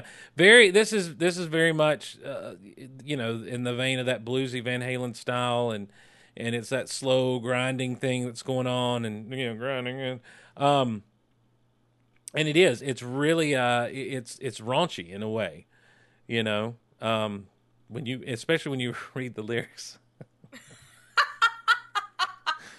Um, which I'm trying to find some that I can read and actually not feel embarrassed. the Um, harder the better. Thank you, Kristin. Um, I mean, if you just watch Outlander, this stuff is tame. yeah, man. let's do it till we're black and blue. Um, and then as you get to the end, gets a little bit. The, the, the lyrics change ever so slightly. Ever so slightly. Yeah. So Don't Any- draw the line. mm-mm. I gotta make you uncomfortable every now and then, Steve. I gotta keep you on your toes. thank you so much for that. I really appreciate it. Now, I have a confession to make. Okay. This pick of mine, which by the way, I guess I should have shared this document with you so you could see what was coming. I, I apologize for not doing that. I go into every show blind, guys. I, every show. I'm trying to do better about that. You, the last show you didn't go into blind. Did I not? Mm-mm. I gave you my picks. And and I'm trying to do better about that because I don't want you to be caught off guard, and so I apologize because I know you like to prepare. You're very professional that way, Thank you so much. Mm-hmm. and I appreciate that. Like I'm not joking right now, everyone. Understand? I'm not joking. Um, this is, and I and I and I make no apologies for it whatsoever. I believe this is my favorite Van Halen song. Ooh. And I believe it's because of A, the use of the piano, and B, the video was fun. Okay. So here it is.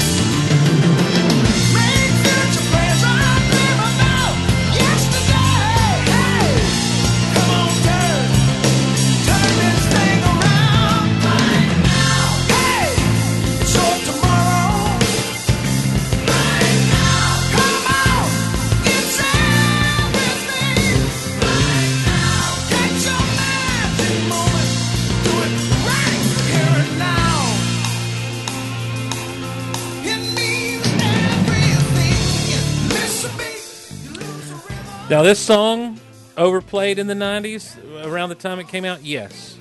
Um, Pepsi Crystal used this song in their, or Crystal Pepsi, I should say, used this song in their um, promotion back in the day. This is like in the mid mid 90s. And um, this is, again, another one of those songs straight out of my high school years that I still love. I love the piano. Like I said, I love the piano intro. I love, I, I always like the video, the way they did the video. The video is a mixture of political slash social statements and just random silliness. And, um, and I always dug it. I always appreciated, you know, the little bit of humor mixed in with what they wanted to say politically and social. And, um, and I like the use of the cymbal in here. I always like the way I, I what's I need I should know the drummer's name and I don't. I'm sorry. Uh, Alex Van Halen. Alex. Oh, Alex was the drummer. Yeah. I, I like his drums, and a lot of times he'll hit that top of that cymbal a lot and get that ting ting ting ting thing going, and uh, he does that in a lot of his uh, a lot of his work, and um, and I dig that. I just like this song, and it's one that again I don't hear that often because I don't listen to it that often, but I think it's my favorite Van Halen song. Hmm. You know what's weird? I always thought that this song was like one of the first like Van Hagar singles, because probably because this is the most played one. Yes. at yeah. least like in my you know bubble Mhm. of the world. So to like see it's on the third Van Hagar record, I was like, oh, that's interesting. Right. And it's the second to last song. Yeah, it was. Well, I mean, like you say, this thing was really, especially on MTV and VH1. I mean, this this video got a lot of a lot of play, um, and it and it was it was typical style of the time. Um, for example, there's a hand that reaches out and grabs a little implant, and it comes across the screen. Right now, science is building a better tomato. Right now, pigs are becoming lunch. No. Yeah. yeah. But No then it goes wants to think about but then it goes right now someone is working too hard for minimum wage. Right now a convenience store is open. Um so right now Van Halen is planning on a world tour. Right now Mike is work is thinking about a solo project. You know that kind of stuff. Um right now someone's walking onto a nude beach for the first time. Is is one that I remember. So it's just it's those kinds of it, it, it's those kinds of little things that would come across and and and there were social things as well you know and um and i and i just always dug this video and i dug the i dug the song i think it's a fun song and um and it i think it is one of their bigger bigger hits of all time i don't have the numbers pulled up in front of me but No, it- has to be. And this was also like right before this was like the last hurrah for like these kind of bands Mhm. and MTV and stuff like that before, you know, the dreaded grunge era came Mhm. into uh came to be. well is this let's see It when makes sense that you're saying it's all over, so yeah when was this album this was 91. This was 91. So, yeah, I guess I was about a sophomore when this single was really big.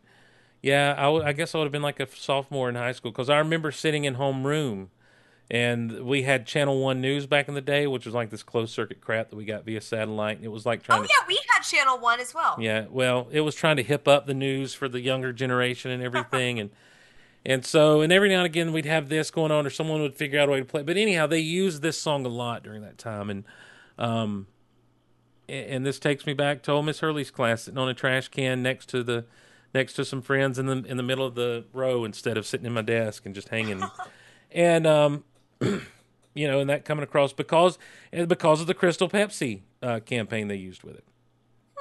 And um, so it is uh, it, it's firmly ingrained in my in my youth is, is that song. And um, and I don't regret that one bit. But you're right. It wouldn't be long after this that yeah that Seattle would The dark days. the the Seattle The invasion we don't talk about. yeah we call it the Seattle invasion Yep. Yep. And and, and listen, wh- here's how you know it was an invasion. Nowhere nowhere was immune from it. Even down in Podunk, South Georgia, man, it it hit us. Um, you know what though? I'm going to say this, Kristin, for our final Van Hagar song. Um, it's so good. this this is right up there with right now for me. Uh, Okay. I, I really do dig this song, and, and that's why I saved it for last, is because Though I know right now, as a personal favorite of mine, I think this one is is universally by anyone that likes Van Hagar. I think we all agree this is universally loved and revered. It's a, in fact, I saw a couple of lists where this was the number one Van Hagar song they had on there. Oh, really? Mm-hmm. Yeah, I saw more. That's interesting. Yep. Uh, this is also the song that played at the end of the original Power Rangers movie. so, uh, this is Dreams by Van Halen.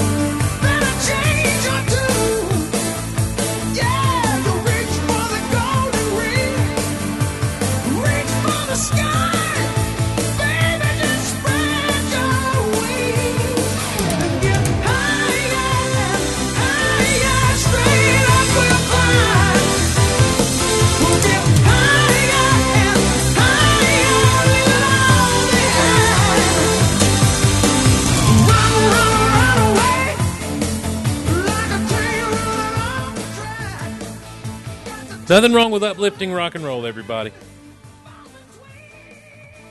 Not a thing. So, Just ba- that chorus, like that chorus hits, and you're just like, yeah, yeah. yes, Sammy. that, we will climb higher and higher. We will. We're to do it.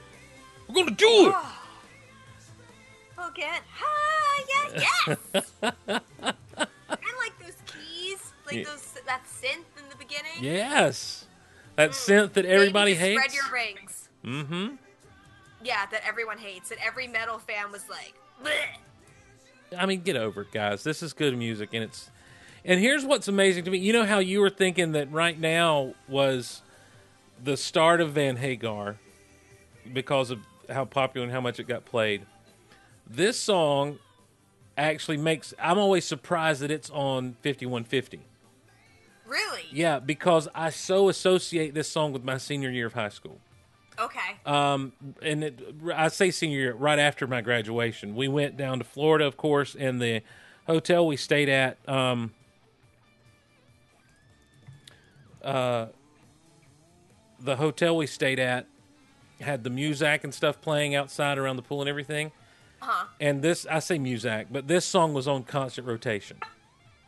Um, in that in that thing, and so so like every day we're hearing this at least three or four times a day, and this just takes me back to old Panama City Beach, circa 1995, June of 1995, Look at you. hanging around the pool. Yeah. So You want to you want to know an, a funny a funny story? Um, I took guitar lessons for a very short amount of time before I realized that my hands were too small to ever do anything of significance on the guitar. nice. Um, but I did learn the intro to "Pour Some Sugar on Me."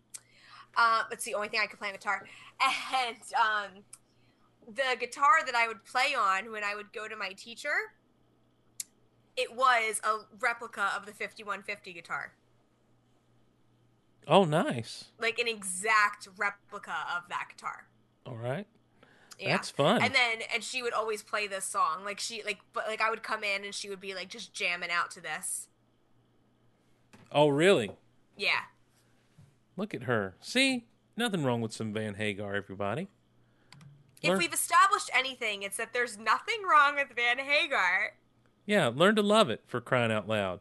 You, Steve, you know what we should have done? We should have come into this episode like Mhm. right after the Topps thing with just the clip from the wedding singer with um, Adam Sandler being like, "Now please get out of my Van Halen T-shirt before you jinx the band and they break up," and then us being like, "And this is what happens after that."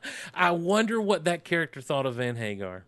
Right? Oh, with all the synth, I'm sure that I'm sure he liked it. He would have had to. And all the love songs. Think of all the Van Hagar songs you could be singing at weddings. He would have loved Van Hagar. walks into the wedding. No, come on. He would love Robbie it. definitely was a Van Hagar fan. Hey, you know what story I didn't tell, by the way? What? I I don't know. We're, on Why Can't This Be Love? We played Why Can't This Be Love. I played that as it, and I didn't tell this story. This was on um, the jukebox at the pizza place in town when I was growing up. Oh my God! Is this like your "Have you ever needed someone so bad" story? Same exact thing. Yeah, like that. Have you ever needed someone so bad, and why can't this be love? Or things I would play when we were all there, just to try to get her attention. Never worked, because I was. Never worked. You know why? Because you can't drop hints. If you if you're into someone, you just got to say, "Hey, how you doing? I'm into you. You want to go out? Like for reals, go out." Was she a music fan? Oh yeah, yeah. Yeah. Yeah. Like so, she would have picked up on that. I, you would have if I thought. was hang- if I was hanging around some guy, Mhm. and every time we hung out, he was playing like "Have you ever needed someone so bad?" Or "Why can't this be love?" I'd be like, "Yo, is there something you want to tell me?" Yeah. Well, we you're, you definitely have a theme going on. yeah we eventually had that conversation, and I'm proud to say we got to make out at oh, some point. for you, Yeah, it, we we were home from college, and it was like, you know what? Why didn't we ever do this? And so it was great. It was probably, I'm going to say, and I'm just going to put this out there to everyone. And I know that I shouldn't say this kind of stuff because I'm a minister and all that good stuff. It was probably one of the top ten moments of my life. Steve, Yeah. Steve, Steve, Yeah. Steve, Steve, Yeah, Steve. yeah. So, you know, it was great.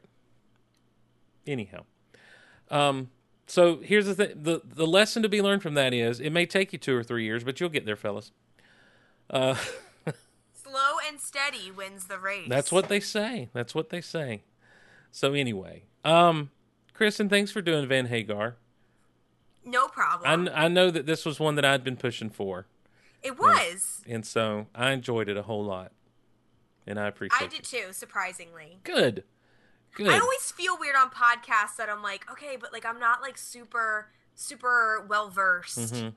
Like I feel like I I'm not like I'm not bringing my A game for for you guys, and I always want to bring my A game for you, Well, when you can't bring your A game, bring tangents. That's what I say. like we did on the last episode. I wonder if we got any flack for that.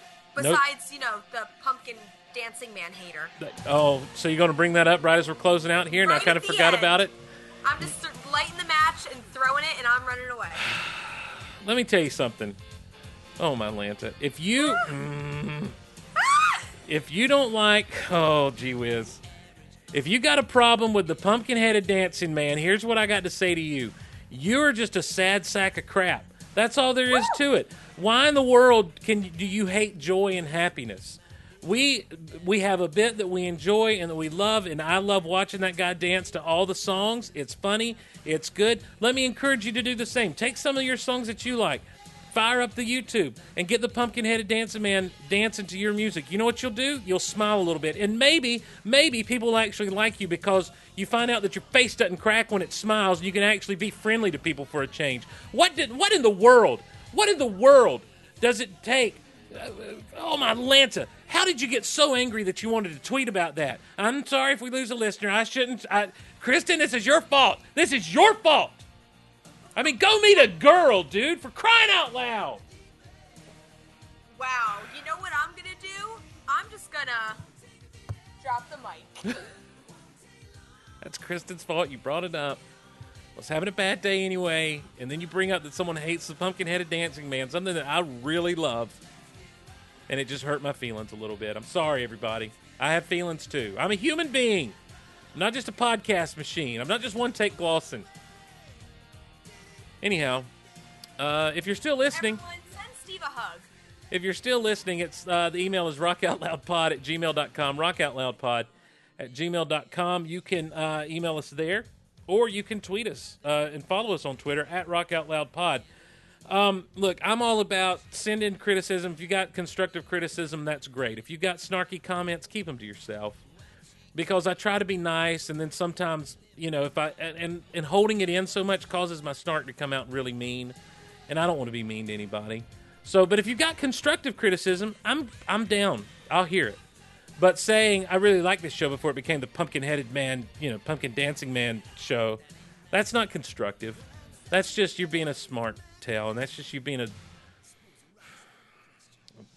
Anyhow, the Twitter is at Rock Out Loud Pod. You can follow Kristin at Xboxing the Stars.